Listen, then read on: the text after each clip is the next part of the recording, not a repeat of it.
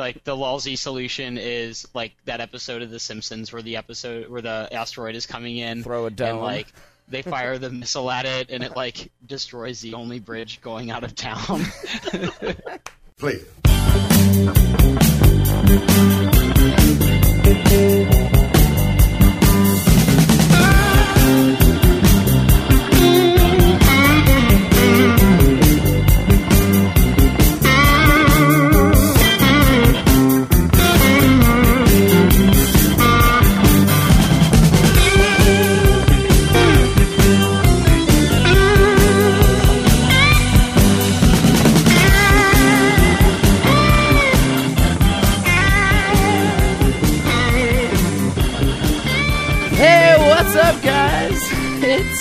What day is it? Oh, look at this. It's Wednesday, June 19th, 2013. This is episode 60 of Yet Another Tech Show every Wednesday night. Check us out live, yetanothertechshow.com/live. Matt. I'm Matt Lee. Joining me this evening, we got Ant Pruitt. What's up, Ant? Hey, what's going on, gents? We got Chris Miller. What's up, Chris? Good evening. I'm still staring at Larry's picture. I'm waiting for this. And my picture? We got Larry Press. What's up, Larry? What? I don't know what he's staring at. And we got special guest, half a dual core, 80. What's up, 80? How are you doing, man? Keeping it real. Good to have you. Larry, do you have a black eye? Yeah. Oh, can you guys see that? No, Larry. I can't see in this little. It's pretty big. I have a black eye. Did your wife put black thing on your telescope? On your pirate? What happened? Did you get punched? I would have told you if we weren't on air. No, I fell. You got in a... I fell? I fell. Larry, blink once if that's code for my wife is beating me. Just hold up the sign. Oh, man. Awesome. All right, real quick, 80, you were talking to me earlier. You just got back from a UK tour. How was that, man? It was amazing. I never thought that I would ever go on tour for real like that. We play shows pretty much every weekend, so that's been the MO over the past several years, which is fantastic, works out really well. But UK tour was phenomenal. We played shows in Scotland and Wales and England, and we went with our good friend MC Lars, so he was the headliner and brought all the people to the yard, and we were the direct support, so we went on right before him. And at pretty much every show, like in Manchester and London, people knew us, but at like all the other shows, like nobody knew who we were. So we'd like show up and like just hang out and then get on stage and blow have minds. A blast. Yeah, awesome. And then like by the end of it, like you know, like everybody loved us, so it was fantastic. Like the openers that were local, they'd be like, make some noise for this opener and like this opener and like. You know, and then dual core, and like nobody would cheer for us because they don't know us. And then like we would get up and play, and everybody would have a blast. And then like Lars would get up, and he would go through the same routines, like you know, make some noise for the openers. And then when he'd say dual core, everybody would cheer, and everybody loved it. So it was awesome. That's awesome. I first heard you. I listened to the social-engineer.org podcast, and you did. I love that intro that you did for them. And then I looked up your stuff, and I've been kind of listening ever since. Love the Google Play All Access. Got your stuff up there. Thanks. All the Things is excellent. Yeah. You've been playing at DEF CON? Yeah. You play every year? Have you? How many times have you played there? This will be our seventh year, I want to say. Like our first year was DEF CON 15 in 2007. Oh, we're and I think every year at DEF CON, I've lost at least 2 or 3 years off of my life, if not more. Have you ever made it on the Wall of Sheep? No, I haven't made it on the Wall of Sheep. Have you put people on the Wall of Sheep? Yeah, so for the viewers and listeners that don't know, the Wall of Sheep is basically like they'll sniff the entire network, and so if any of your credentials get seen going across the network, like you log into like a website or your email or anything like that, and your username and password go by on the network, it's automatically broadcast up onto the Wall of Sheep. It's basically the network there is like a giant man in the middle, so just keep that in mind. It is nasty. It is 100% nasty. I've heard. I've never been. This will be my first year going. Everybody's like, wipe something and bring that. Don't bring anything that you don't want on the Wall of Sheep. So I'm like, oh, yeah, okay, fair enough.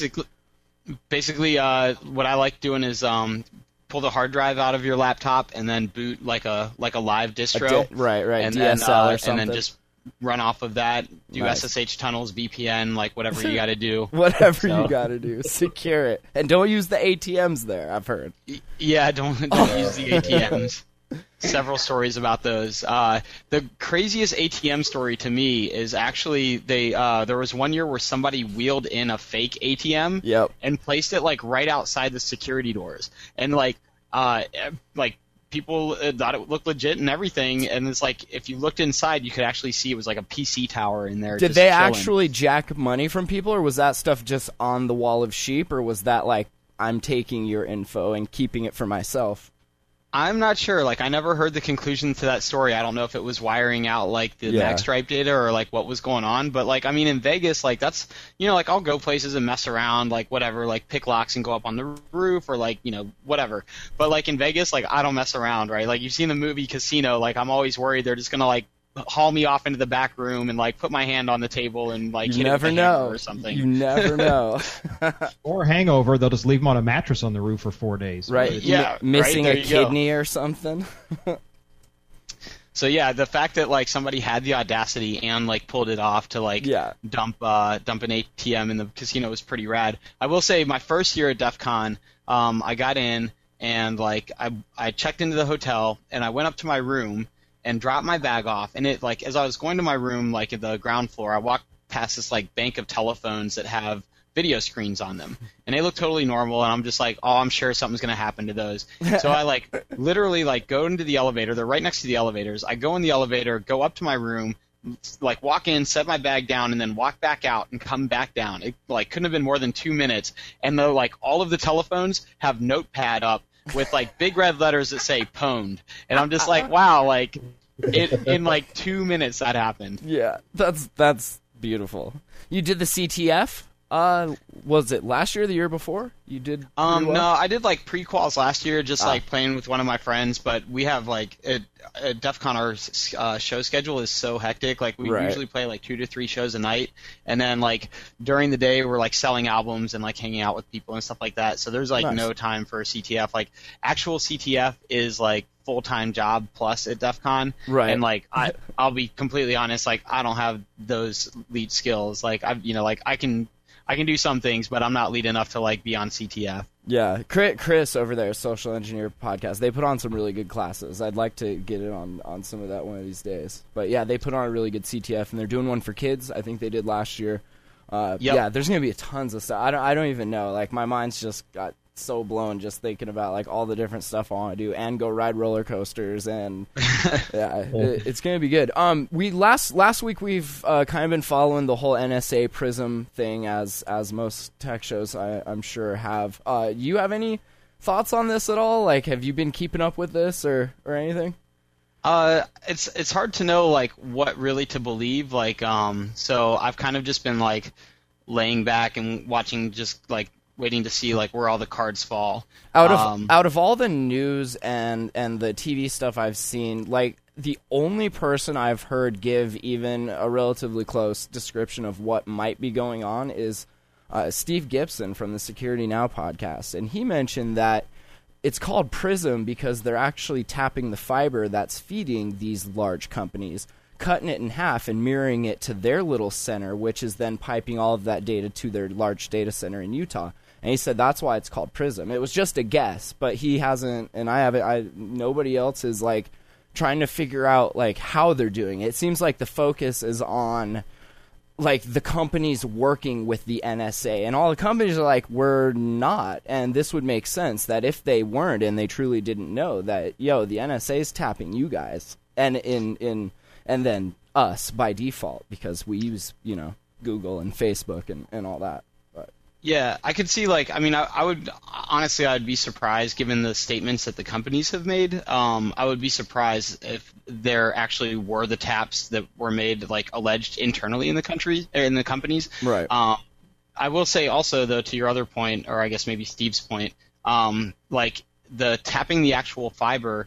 If you go and look at the I forget what the event was called, but basically it was 641A is the room in the AT&T Exchange building on Folsom Street in San Francisco. Yep. And it's like that's exactly what happened is they tapped like the 10 gigabit lines and ran it, and like that was like a whole NSA setup in there, and like that was an actual thing that was exposed and documented and published. So and he said with that, the like, power, I could see happening. Yeah, and he said it could be. It's totally possible to split that beam, and the company wouldn't notice the degradation at all, and you'd be getting an exact copy of what they were getting, and that's crazy because that's everything. Yeah.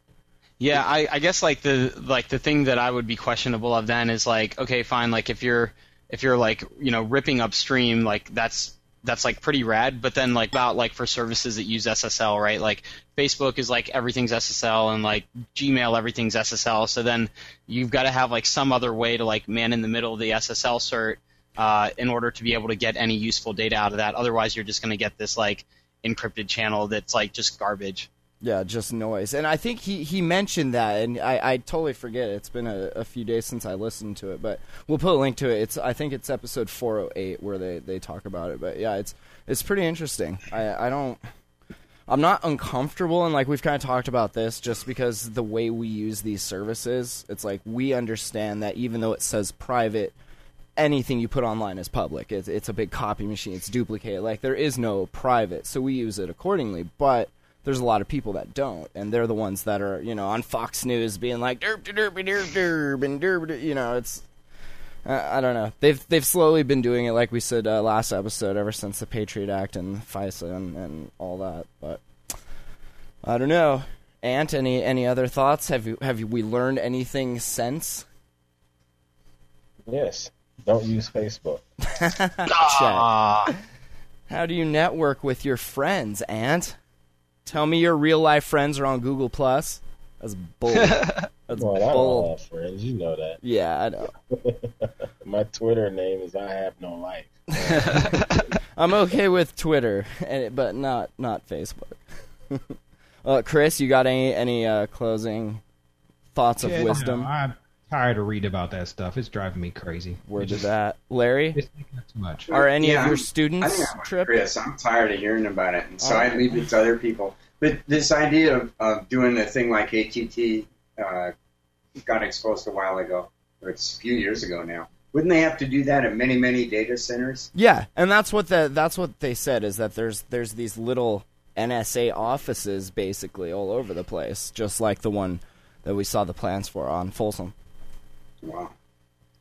Yeah, and the data center in Utah hasn't been built yet. I actually had a show in Salt Lake City in April. Did you go see the site? Back from London, and we were like driving by on the interstate, and the guy was like, "That's where they're building the NSA data center," and I was like, "Oh, right on." But it was just like this patch of land. Yeah, they're like literally in process of building it. Yeah, I don't even think they have the groundwork laid yet. There were some good pictures, I think, on a Wired article that showed like all of the actual plans, and if you look at like what I guess the engineer sketch-up of it is, like it's pretty crazy. Like I wish I could have that as my backup system. Like right, just when don't worry, the NSA will have your backup. Your stuff is being back. Yeah, they got my back. I just need a login, Chris. It's all right. I do like that. Like Google and these other companies are coming out and trying to push for more transparency as far as these requests. How far they'll get, you know, who knows? They're like, well, it's more than zero and less than 7 billion. Yeah. Okay. Thanks. Yeah, their numbers were actually, like when Google published their numbers, they were actually lower than what I suspected. Like you're talking about that report where it's like we received between 0 and 999 NSLs. Right. And like the national security letters, I thought would have been issued much more frequently to Google than that. And so even if you like go to the high end of that and you say like, oh, Google got like 1,000 NSLs, like A, they didn't probably like fulfill all 1,000, and B, like if you think about like the number of American citizens that use Gmail, or like the number of like people that use Facebook, and you say like just apply like the comparable number like 0 to 1,000 again for Facebook, just like hypothetically, right. Like. You know, like, holy crap, like, that's a tiny, tiny fraction that they're actually, like, going after. And it's like they're not even necessarily being fulfilled. So, I mean, it would be rad to know, like, oh, yeah, we got, like, you know, X NSLs and we fulfilled like Y of them, you know, like we only fulfilled 50% or something like that. Right. But like at the same time, I think like that level of granularity for the amount of users is like satisfactory to me. It's like, oh cool, like you got 1,000 and like you obviously fulfilled less than 100%, and you have like millions and millions of Americans using it, so it's like a tiny fraction. Yeah. It says that Google, they wrote a letter last week to the Attorney General, Eric Holder, requesting permission to be more transparent and publish this information, like we said, specifically about the number of requests it receives stemming from the FISA, Foreign Intelligence Surveillance Act. So, yeah. Did you guys see this about Microsoft and the Xbox One, and they're like pulling back about the whole, well, I guess you don't necessarily need an internet connection, I guess. It's just like a cool... It's cool to see like people got pissed about it online and spoke up about it, and Microsoft was like, whoa, that's like everyone that's going to buy one. We better fix this. Well, yeah, so, I mean, they were getting destroyed by the PS4, right? And then on top of that, if you just go and look at like what was the first really big execution of always online DRM, it was Assassin's Creed 3. And the first like weekend that Assassin's Creed 3 was out, it had already been cracked. And then the Ubisoft servers went down, and so the only people that could play Assassin's Creed 3 were the people that had pirated it. And so it was like, what a terrible experience. Like, hi, I spent money on your product, and I can't use it. Like, I think Microsoft's making the right move by moving away from the always online DRM. Yeah, definitely. Yeah, I was a victim of that for Assassin's Creed 3. I was a victim of it being down. I had it, but it was down more than once that weekend, too. It came up for a short time, let you in, and then as everyone got in, they couldn't handle the load. They crashed again. Scaling. It's harder for some than it is. They said, since unveiling our plans for Xbox One, my team and I have heard directly from many of you, read your comments, and listened to your feedback. That's Don Matrick, Microsoft's Interactive Entertainment President. He says, while we believe that the majority of people will play games online and access the cloud for both games and entertainment, we will give consumers the choice of both physical and digital content. We have listened and we have heard loud and clear from your feedback that you want the best of both worlds. And they're giving you the start menu back on Windows 8.1. Thanks, Microsoft. That's important. That's, oh man, this is the most frustrating thing. Like to be spending 90% of your day on XP and 7 and Android and then touching a Windows 8 and just being like, it's so the whole thing with Xbox, in my opinion, I want to say I either heard it on a video or something, or I read it, but it seems like Microsoft, they openly said we're not really focused on the graphics of the Xbox One. They were more focused on the user experience, as far as it being your multimedia entertainment center kind of thing. Now, isn't Xbox One a gaming console, so therefore shouldn't it focus more on what the gamers want, which is, you know, a rich environment to play the game in? Is it, though? Or is it a home entertainment system now?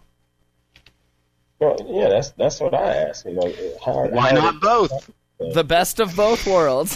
They're flipping it. So they're taking the old built-in operating system, which was mainly a gaming platform with they had to cram in all that streaming service. Now they're partitioning off, giving it this trimmed down those 8 stuff to run the entertainment as the focus, but oh yeah, we still have to provide the gaming platform. The money for them is in you using the cloud services and paying for that access.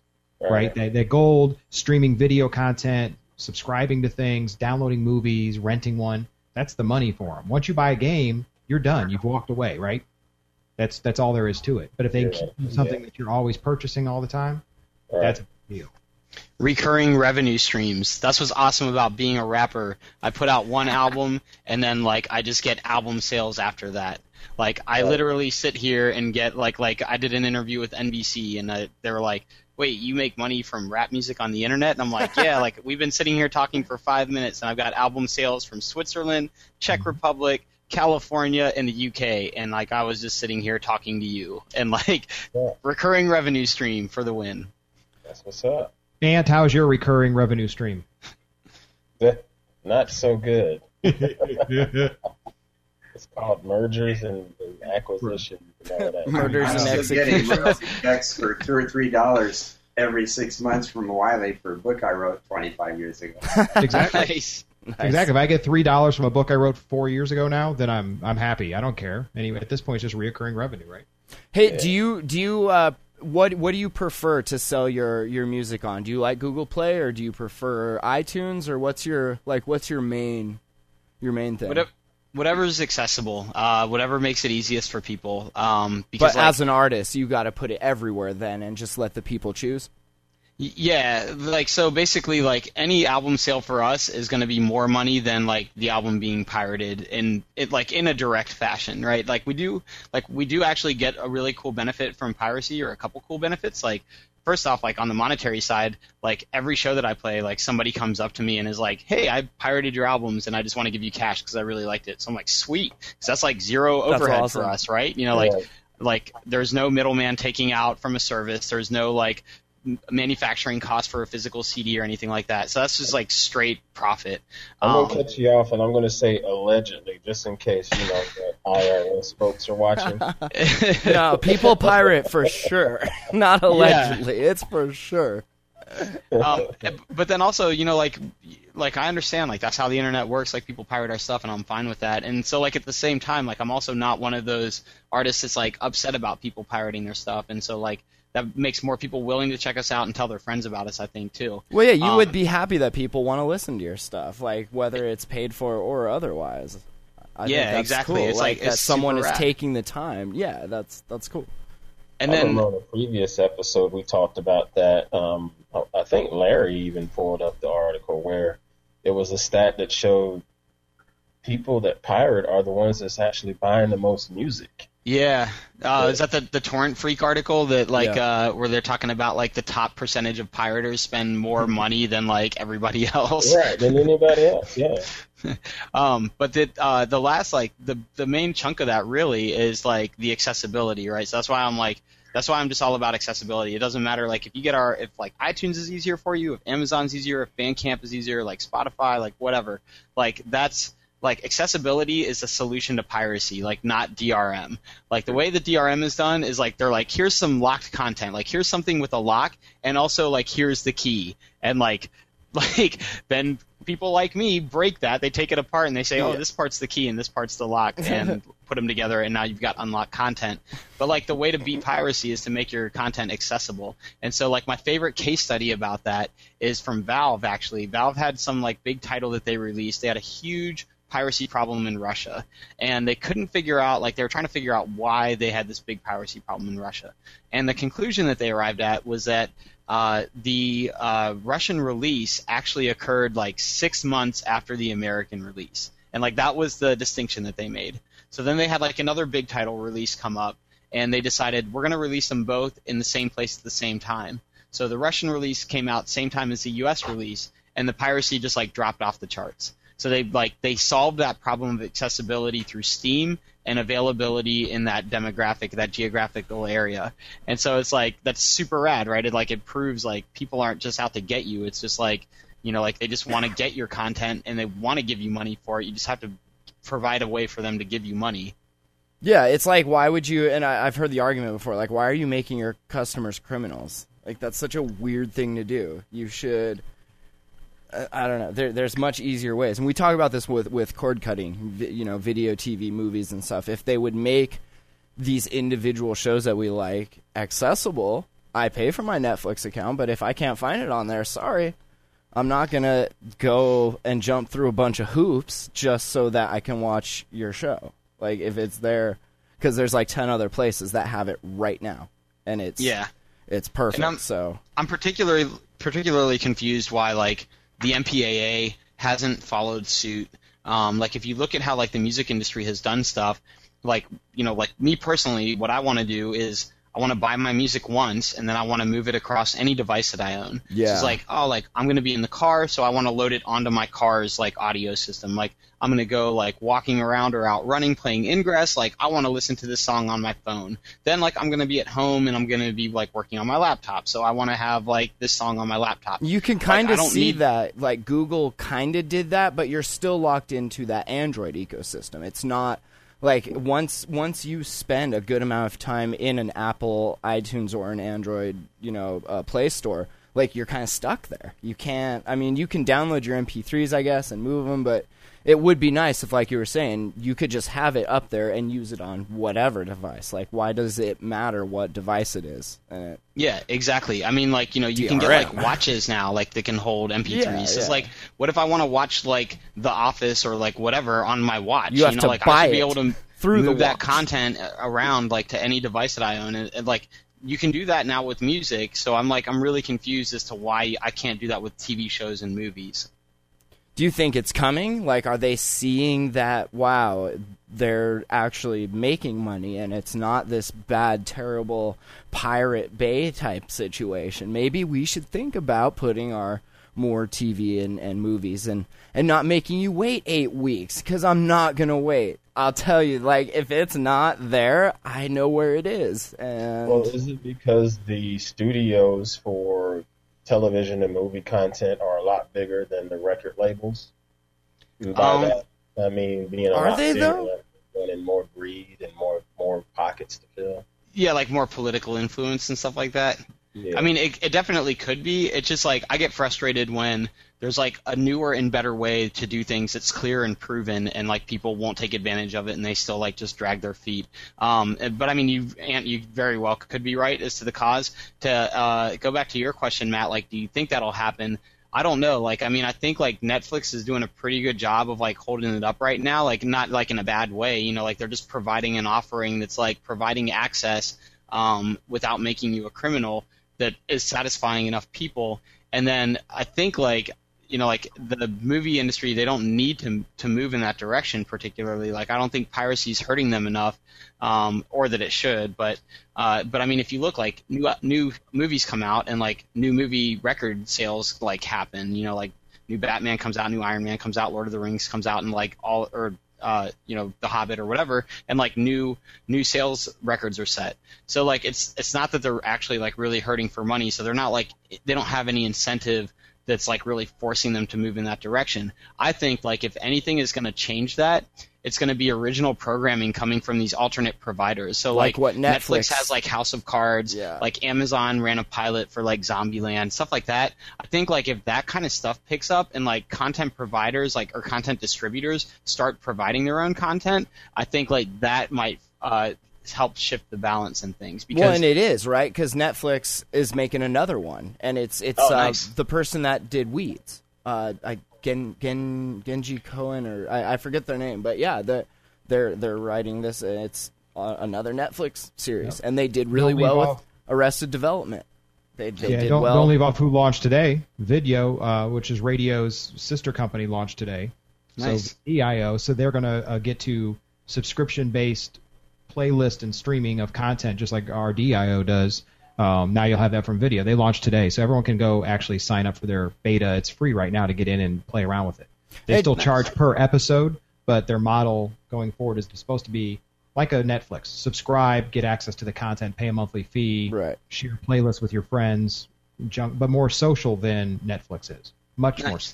It's interesting about what you said when movies come out, and you know there's this delay, and you see when new albums come out, it's everywhere immediately. Like, I log into my Google Play Music and new stuff is out, new ACL1, new, you know, it's right there, and it just came out. But it's weird that the movie companies and the TV companies are making you wait this set period of time. That, like, where does that even come from? Like, what is the purpose? And some formula for squeaking out as much revenue as they can. Exactly. Like, let's look at the chart. This time equals money. It goes way beyond time delays. I mean, there's just tons of stuff that's not available. Yeah, or seasons, right? Like, we're watching Metalocalypse just for fun, and it ends at season 1. And you're like, cool, where's the rest of it? They're on, like, season 5. Come on. And it's hit and miss, and obviously it's not Netflix's fault. I don't think. I mean, maybe they you could be Jay-Z and go platinum before your album's released and sell 1 million copies before and it was sell phones. Hey, who cares where the sales come from? I could care less. If they buy some of your stuff from the jam hole, if they said I want 1 million copies, would you care if they were putting them on watches or phones or on discs? I like to think that I would, but probably not. I'm sick of working 9 to 5. I probably not. Right. So they could be handing out on 3.5-inch floppies at the baseball game. You wouldn't care. They bought 1 million copies. It's a good demonstration. I made this comment on Google Plus, like when a company and a rapper get just way too big for their britches, like this is what happens, and people like it. Like, I don't know. I'm not a fan of that kind of music. And like the new Kanye album, have you listened? It makes me just not even want to write anymore because I'm just like, this is terrible. It's not clever. It's not thought out. Shouldn't you want to write then, so you can like? I should, but it makes me like basically it's how they gotta balance them. Yeah, right? So like there's not enough music that you like, so it's like you need to make more music so that there's more music that you like. I like exactly. And don't let them stray. Keep them on the tech. Yeah, it's just frustrating. All right, yeah. What else is? So, well then, like, heading back towards tech, I just want to suffix, like, all the things I said about, like, piracy and accessibility and, like, all of that stuff by just saying, like, I'm a ones and zeros guy. I really, like, I could be completely wrong about all the things I said. That's just my take on it, so. That's cool. Did you guys see the 802.11ac Wi-Fi is getting certified, getting the Wi-Fi Alliance blessing. Nice dual band.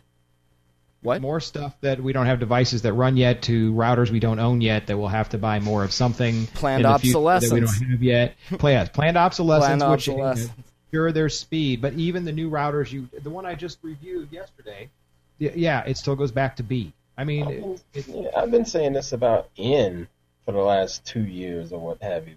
Mm-hmm. People would call me up, wanting technology advice and whatnot, and well, should I get a new router and yada yada yada, and should I get this in? And I'm like, man, go get you a G off eBay. Dude, I'm still WRTG, the old school Linksys, man, and it's 54 WRTG 54. That's the one. 54G. It's the one. What are you running on it? DDWRT. This is for the G's.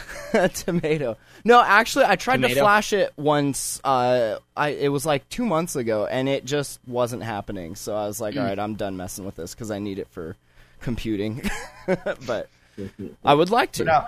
The one I reviewed yesterday, so it's a TP link, but it does dual band simultaneous 300 meg each. Which isn't that what this is, basically? This is on 5 gig instead of 2.4, right? There's the difference. So instead of 2.4, it's on 5. So here's the three problems. So it's less crowded? What? Yeah. 2.4 conflicts with almost every modern day portable phone in the house. Yep. So I still buy 900 megahertz, so I never have a problem.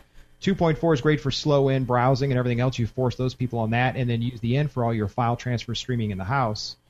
And you get better performance if you split the two. You really do because you're not competing in the same bandwidth. Right, but how many normal consumers are actually going to do that? They're going one or the other. We're not normal people on this show. Well, that's what I'm saying. And maybe normal people just don't even listen to this crap. I don't know.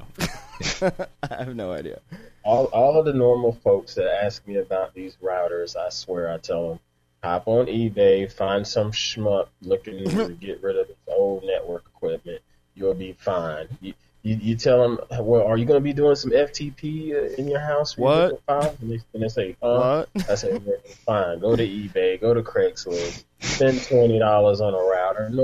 You're not going to care about end speed. I just automatically will recommend the $25 Belkin. Well, no, I can't say that. Because I'm not messing with it. I'm not going to set it up. So... some other kind of, we like to talk about cool tech space news every now and then. NASA is having a thing called the Asteroid Grand Challenge, which I thought was kind of cool. They want you to tell them how to stop asteroids from completely wrecking our shit. So, do you have any ideas? The deflection, we could send Bruce Willis there, like in that one movie, right. Or... I say we get Chuck Norris out there and have him with a giant catcher's mitt. Just like... I just want one of those cartoon slingshot things that just catches it and shoots it back the other way. Yeah, right? Somebody out there, like, painting the lines in the road to turn. It's very cartoony of you. Thank you. They say it's presented at NASA headquarters, calls on the public to present new ways to detect and address asteroid threats to the Earth. In part, the effort wants the ideas and assistance of private U.S. companies, universities, and nonprofits, but the two-hour briefing, which can be viewed here on NASA's YouTube, was also an opportunity for the organization to present the initiative as a complement to its existing proposal for ARM, which is Asteroid Redirect Mission. So if one's coming at us, we can launch a mission to it, and we can mine the shit out of it before it gets to us, and by the time it gets here, it'll be like that big, and it'll burn up in Atmo. No worries. That's awesome. We'll be like, we require more minerals. Right? Send your mining drones out. That's awesome. But no, like, serious solution is keep the moon. The moon will protect us from asteroids. You think? Then, like, the lousy solution is, like, that episode of The Simpsons where the asteroid is coming in. Throw a dome. And, like, they fire the missile at it, and it, like, destroys the only bridge going out of town. You know it would, too. That's so awesome. ARM is NASA's $100 million proposal to capture an asteroid and put it in a stable orbit near the moon for study. Do that by 2021, which it mentioned several months ago. NASA already is working to find asteroids that might be a threat to our planet, and while we have found 95% of the large asteroids near the Earth's orbit, we need to find all of them. So, yeah, I don't know. That's kind of cool. Be interesting to see what comes out of that. You did have a request for the Google Reader thing. Oh, yeah, we'll definitely talk about that. I would say that the winning thing in the asteroid is like a ship to Mars. That's like, you're not going to do anything, just leave. Have you guys ever seen the picture of, like, it's an astronaut on, like, a separate celestial body looking back at the Earth, and, like, an asteroid is, like, causing an extinction level event on the Earth as the astronauts just chilling, like, looking at it happen, like, oh, fuck. Oh, man. That's awesome. So, the Google Reader thing. Feedly. There's also Digg is coming out with their own, which I don't... Would you use Diggs, or would you... I'm using Feedly right now. What's that article you mentioned, Chris? Well, actually, he linked it. I didn't link it. It Michael was from Olson. Who was it? I think Michael Olson wrote it. I will tell you. I don't know who Michael Olson put the link for us, and he wrote it, too, his story about Feedly. Now, I don't know. I didn't read his whole article because I've been using Feedly for years. Oh, word. Oh, man. Oh. I'm knee-deep promoting these guys, only because it's been free. It's better. It used to sync, and now they're going to go to their. They've moved to their cloud service now.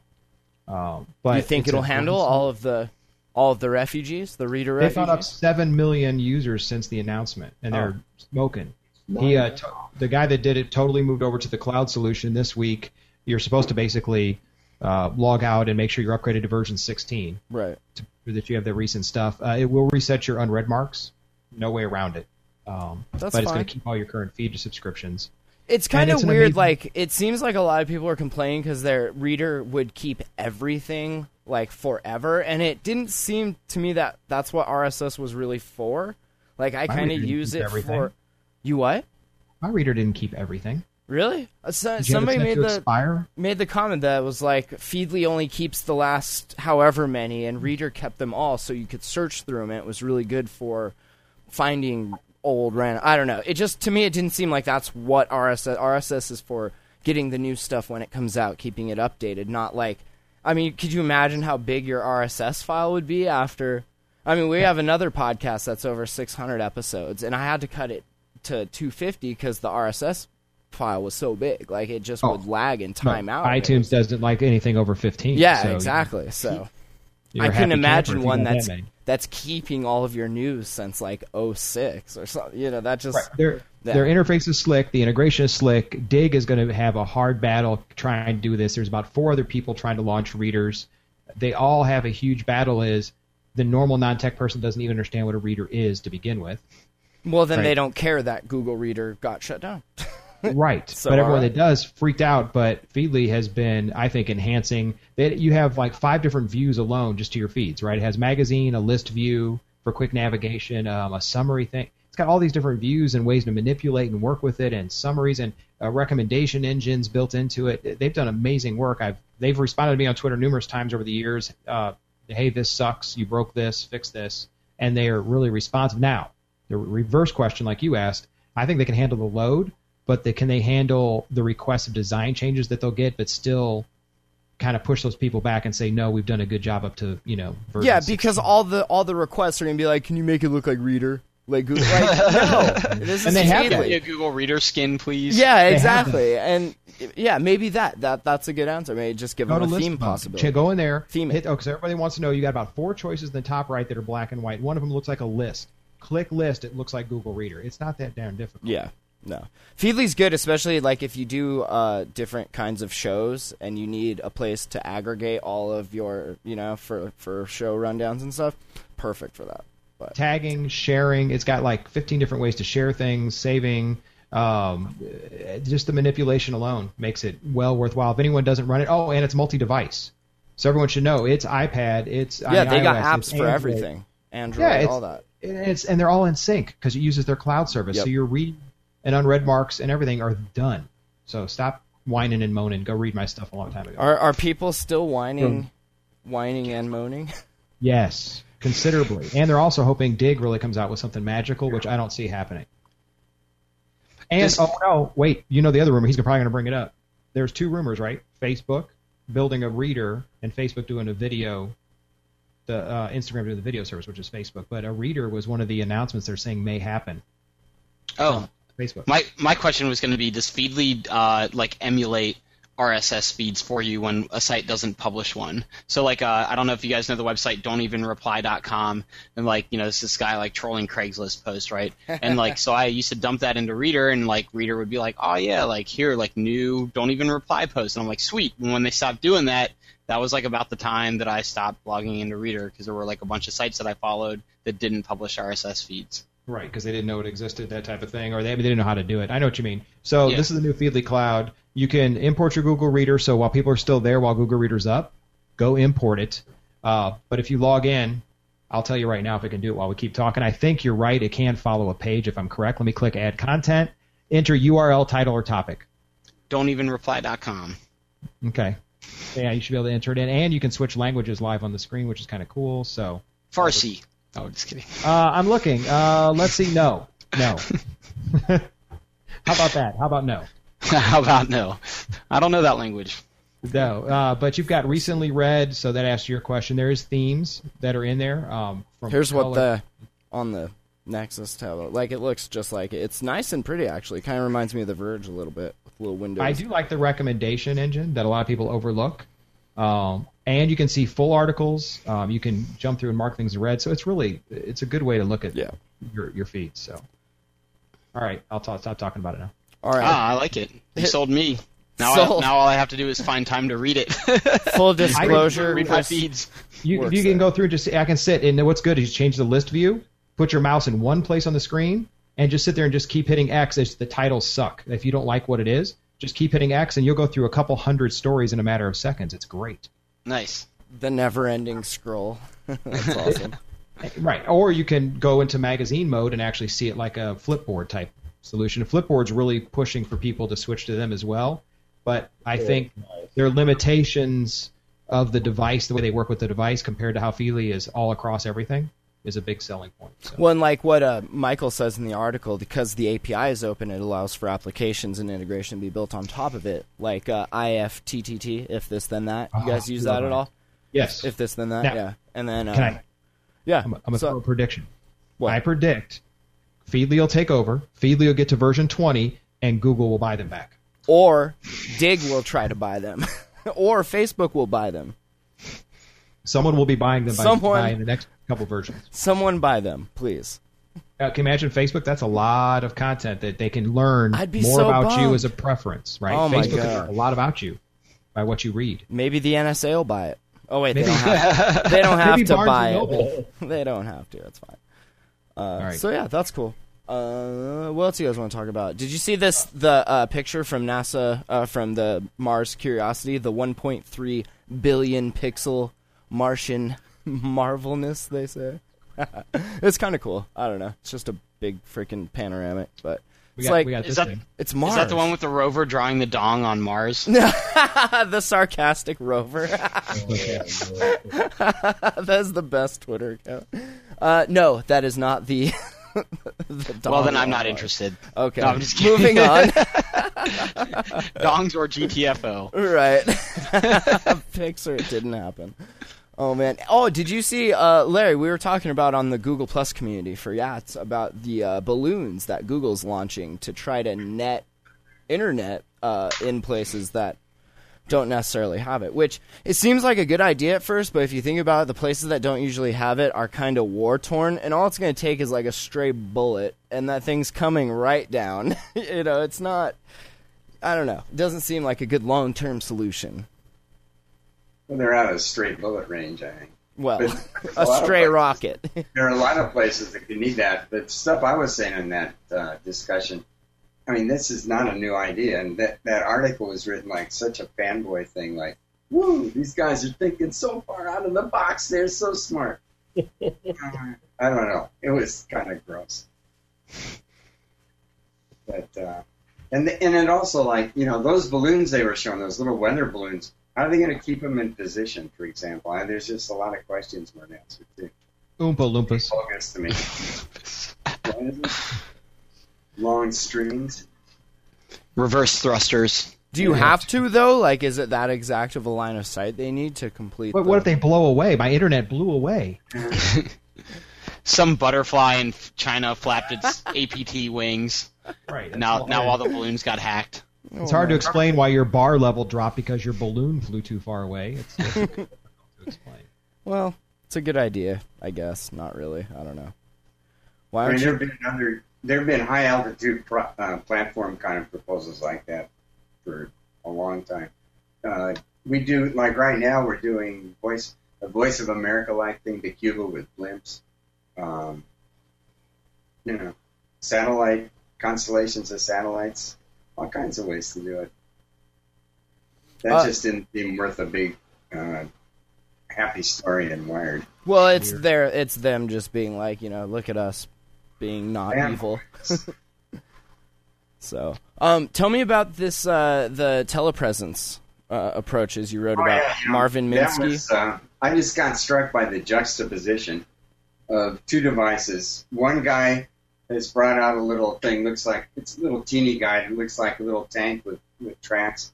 And you put your iPhone on it, and then you can steer it around the world using the iPhone as a camera. And didn't South Park do that in that episode? And that's like, I think he's selling it for $150. Huh. And then Cisco's got this guy. They've taken a Cisco teleconferencing system, plunked it on top of one of those iRobot, you know, the vacuum cleaner robots. I'm sure it's a little more sophisticated. The Roomba. And it can navigate autonomously around a building that it knows the floor plan of, and you can join in telecon in conferences with your friends. So it's like the little thing from like the Death Star, yeah. $2,500 a month or something. I was just struck by the similarity, not the total similarity of function, but the different business models. One's a Kickstarter project, and one is a giant corporate thing for $2,500 a month. I don't think I even want one of those. The little guy with the iPhone, that's kind of cool. Yeah, that was definitely a South Park episode where they went trick-or-treating and Stan couldn't go because his dad bought a Blockbuster and made him, like, work. So they put him on an iPad and like rolled him around. Anyway, yeah, that's pretty cool. Yeah, they had one like that on Big Bang Theory too. Ah, yeah. Hey, Ant, did you graduate Creator Academy? Crap, Creator Academy. It keeps sending me email notifications reminding me. Did you finish? It's over. You had to finish like last night, dude. Yeah, just guess what? You didn't graduate? You're a dropout? Ant Pruitt. I'm not even an attendee. I can't be a dropout if I didn't attend. Ant Pruitt. I signed up for registration and never did even get into the parking lot. Ant Pruitt. Hey, Matt, you did it, didn't you? I did. I graduated. Thank you. Was it worthwhile? Well, let me ask you, Matt. You were saying last week that it had some stuff on there that we as podcasters have already stumbled upon, you know, just in our learning. Right. Well, they're basically teaching you all the stuff we stumbled through figuring out since like 2006, you know, that we've slowly been adopting and being like, whoa, I bet you could use this for a podcast, and then doing it. And they're like, you know, make sure you know what you're going to be talking about and have a moderator that can keep the flow of the show going. It's like, okay, that's helpful. So we'll like get in our royalty checks. What? Oh, yeah, like never. your 8 cents for the last... They're in the mail. Yeah, your 8 cents is in the mail in the form of a stamp on an empty envelope. Didn't you learn anything new at all? No. Honestly, not really. A lot of stuff about branding and, like, I learned what the pixel size for the banner should be. I don't know. I learned one of the questions was like, what was your takeaway from this? And I said to start a cooking show, because like all of their teachers, like they had cooking shows and that was their thing. So if that's what you're doing, a lot of what they were teaching is useful for that. But if you're just some jerk off doing a couple tech shows and, you know, hanging out, like it's not, I don't know. It was cool. Whatever. It was cool to have like what we've learned in our own, you know, tripping here that validated. Like that was cool, I guess. But whatever. Yeah, but also you weren't the intended audience. Well, obviously not. I don't know. It was cool. No, I would have thought that Matt or any of us would have been an intended audience. And granted, it's the base. It's like maybe YouTube 101 then. So.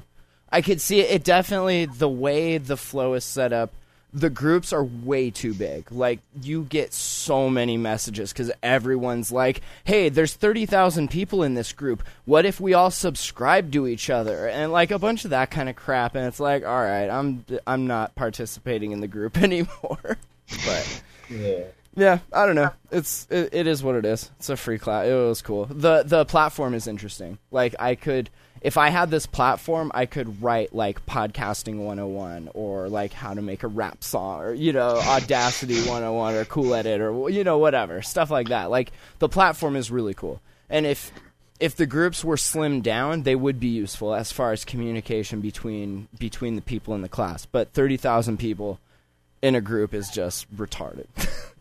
Pardon my French. People didn't form subsets on their own. Not really. It was kind of a cluster, if you know what I mean. Coursera's really been pushing that. It was cool. I mean, it is what it is, like I said. It's nothing that spectacular, but it was kind of cool. Speaking of MOOCs, you had a blog post about, what, some of the Common Core meets MOOC? What is this, Larry? Yeah, that's really, you guys, okay, I teach, right? And you'd be amazed if you were a teacher at the average undergraduate students in this country. I'm not talking about an elite school. What their skill levels are in math and language. Is that the same undergrad that gave you the black eye, or? Yeah, really. I mean, it's just bizarre, man. I don't know, man. I'm just an old fart. It wasn't that like that when I was a kid. You know, and all back these in your day, you know. The U.S. is, you know, kind of sinking in the ratings on all these international math tests and stuff. So there's like many, many states. Most of the states have gone together, and to some extent, they're going to adopt this Common Core curriculum for K through 12, you know, in math and reading and writing skills, language skills, and maybe that's going to make a, you know, by 2014, that stuff's going to start rolling out. And it's just at the time MOOCs are starting to happen, and maybe it's going to really make a difference down the line. Well, like think of it. Academy has a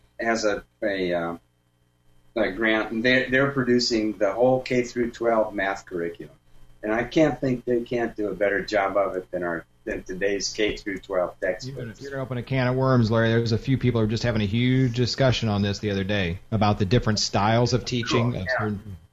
Well, you have to think about it, though. You have to change it because kids are digital natives now, and they have a different way of going about information.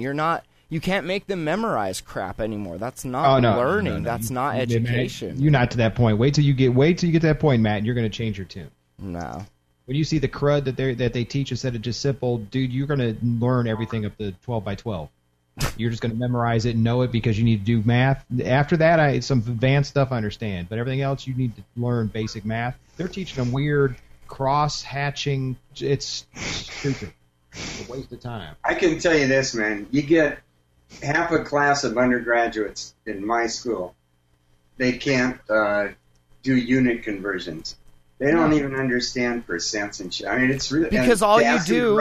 ask them to write a paragraph and stay on a topic for one paragraph. You'd be amazed. You can just ask Google, to convert that crap. Why do I need to know how to do that? Google will convert it for me. And I get one day Google's not going to be there to do that, but when that happens, converting is going to be, the least of my worries, I'm sure. No, but understanding the concept of converting... Well, right. I mean, come on. I really, Matt, hey, you're naive, man. You ought to come to No, I get you need the concepts. I get that. But it just, I don't know. When I was in school, it was just memorize this crap so you can pass stupid tests, and then that's that. There was no awe or inspiration or anything that wanted myself to just keep. That's what I'm saying. That, with the new, I think we're going to get innovation out of all this MOOC stuff. Innovation, for sure. In tech, teaching technology and the sociology around it, and also, what's so funny? They're goofing around, the system's going to change, baby. The system's going to change. The system's done changed. All I'm saying is it can't get any worse. Well, that's for sure. Hopefully, yes, it can. Hopefully, we'll make it a little better. That's true, though. We could be in Turkey, in that square, just getting tear gas and stuff. We could be, it could be a lot worse, I suppose. Who would have thought? Yeah, the coverage on that online, on social, on Twitter stuff has been crazy. Andy Carvin back at it again, just wow. It's pretty epic. But all right, that's it. Yeah. What? That's it. What? That's it. What do you want to talk about? I just what? Tell me. I said you didn't even mention this. Oh yeah, you got the Minuum. I got Minuum. Tell us about it. Do you love Minuum? It? Came out yesterday, Android, the alternative keyboard, single, as you can see, I'll turn it sideways, it's a little easier to see, hold on. Single keyboard, Minuum, so it runs across the bottom of your phone, gives you more screen real estate on all your stuff, and it is supposed to be supposed to learn as you go. It says EDC. Sloppy typing is okay. So that means that it starts guessing and learning, of course, the way, it's like SwiftKey, it's supposed to be on steroids. There's a few things I do and don't like about it. People were complaining they couldn't get used to it. Well, that's because they were trying too hard. You need to relax your mind a little bit and just go type with it. The general area of the keys. Let it start learning. You'll have to correct some words at first because it's new. I don't like is there's a few things that are missing. We said this up front. One is the microphone for Android. There's no way to push the button and get me to talk. Right, and this is beta, right? This is beta. Oh, when we say beta, we mean this came out the door today. This is alpha beta. Yes, this is alpha beta. For sure. But I will say this, it's fast performing. It has been very reliable in guessing a lot of the words, and there's words that I don't expect it to know, it didn't know, but a lot of other words I didn't think it would get just by typing randomly. Right. It got them, and I was like, that's the weirdest thing in the world. The real estate you get back is easy. The flipping between modes of numbers and words is very simple. Is it smooth? Have many smileys. Is it smooth?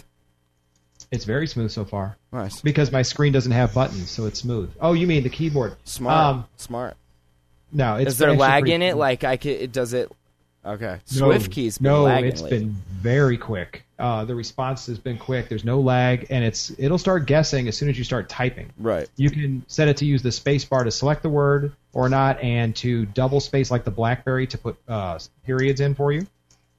The only thing it's not also have is emoticons like the Android keyboard did. You could hold it down and get smileys. Those are fun. You gotta have those though. Those are the most important key on the keyboard, man. There's one, and there's no microphone, so I'll put that in the beta form. But I'll tell you what, This is almost like that new transparent keyboard. It's like a different way to type, and you like really Flexi. Is it like Flexi? Have you messed with that at all? No, I haven't messed with it yet. Okay, that's another beta. You got to be on in the G+ community for it. But I tried it; it just kept crashing, so I gave up. But yeah, it's called Flexi. It looks cool. This thing has not crashed. It's been stable, and whatever algorithm it uses when you just touch somewhere on the screen is amazing because they basically took. The keyboard, if you watch the video, there's a good help video. They took the keyboard and just mushed all three of those letters together. It's amazing the way it predicts what you're going to be typing. I guess it goes by common words. I don't know. Yeah. So that's cool. There you go. That's Minuum for those that are looking for it. Minuum. You cannot find it in the Play Store yet. You can only get it through their link as part of the Google group for now. But It'll be out. All the invites are out, though. Nice. I'll have to check it out.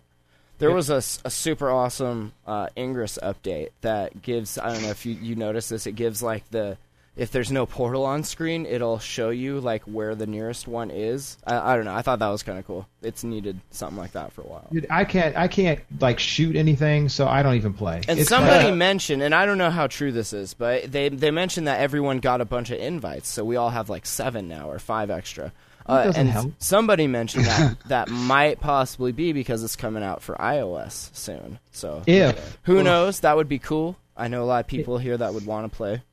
If you and Dualcore over there happen to find a way that we could all like get like to level whatever and at least have a 3 or 4 level bump, it'd make the game more fun. But being a level 2 or whatever, it just sucks. You got to work for it, dude. That is come on. I'm over 2 levels. They go fast. Are you 8? Are you 8?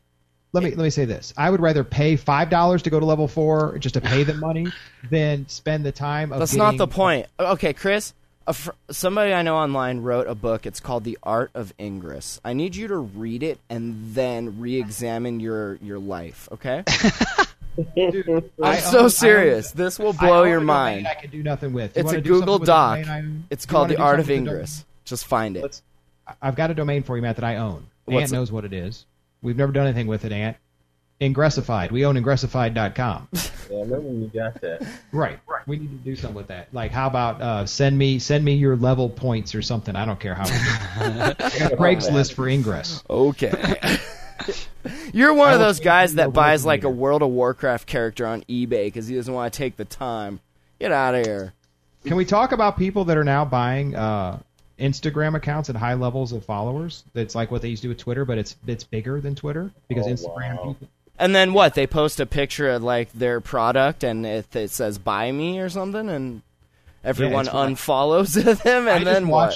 I just watched an upcoming unknown artist buy an account with 18,000 users, and then instantly has 18,000 followers. Linked their YouTube video and went from. 100 views to a couple thousand views in a matter of a couple. So you're saying if I bought 80s dual core account and then like my rap music would be out, that kind of makes sense. That's the point. That's what they're doing now. It's it's way past what people think about. Yeah, that's kind of I don't know, man. That seems there's something weird about that. Like as somebody that's a follower, like are you cool with that? Like, I didn't follow that person. I followed you. So I don't know. You followed an account. It's not a person. You followed an account, right? Yeah. People have created Twitter accounts. Semantics. That's yeah. I'm just saying, like, it's weird. Okay. Because they've. What about a brand account? Something like that, right? Yeah, I get it. It's whatever. People are greedy. Stop being greedy. It's like Jay-Z selling his to Samsung. It's the same idea. All right. And with that, thank you for listening. Yet another tech show. Check out dualcoremusic.com. You're going to be at DEF CON. This is going to be awesome. I'm going to be there, and I'm going to meet you, and we're going to hang out.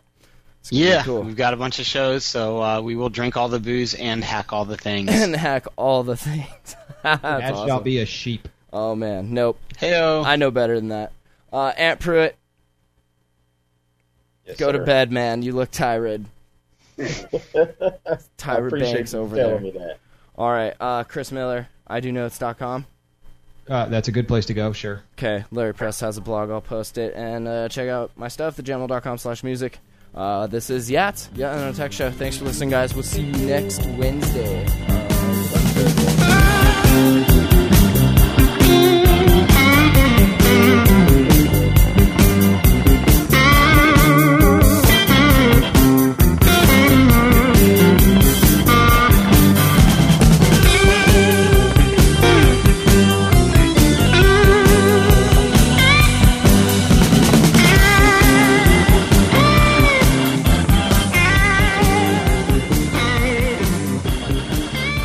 Thanks for listening to yet another tech show. Check us out online at yetanothertechshow.com.